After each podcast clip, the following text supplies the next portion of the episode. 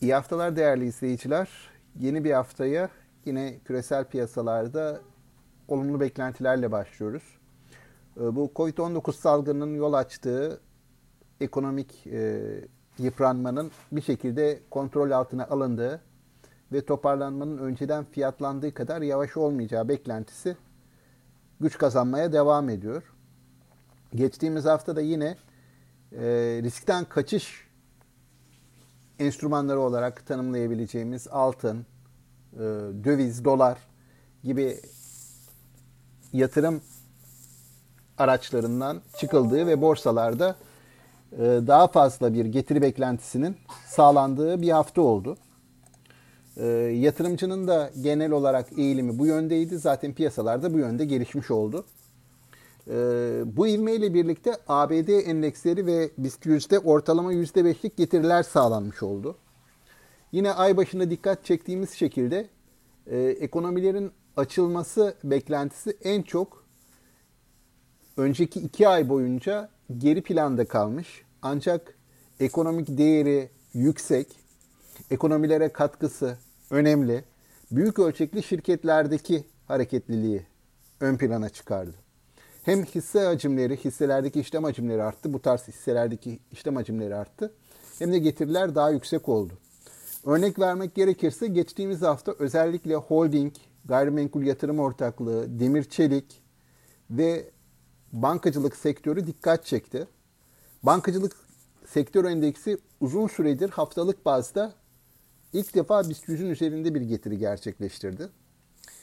Ee, diğer taraftan önceki haftalarda daha yüksek getirinin olduğunu gördüğümüz, işlem hacimlerinin de daha yoğun olduğunu gözlemlediğimiz madencilik, bilişim, ulaştırma ve perakende ticaret sektör endeksleri bir miktar geri planda kaldı. Dolayısıyla ay başında belirtmiş olduğumuz stratejiye paralel bir gelişme gözlediğimizi söyleyebilirim. Ayrıca borsada geçtiğimiz hafta 13 günlük bir yükseliş serisi yakalanmış oldu. Bu da tabii ki gün sayısı açısından borsanın tarihinde en uzun süren yükseliş trendi.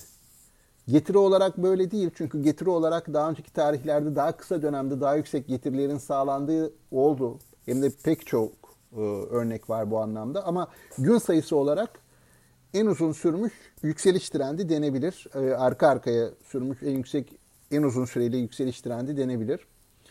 Ee, yine geçtiğimiz hafta borsadaki yükselişe paralel olarak CDS primi de haftalık bazda 120 bas puana yakın bir gerileme kaydetti.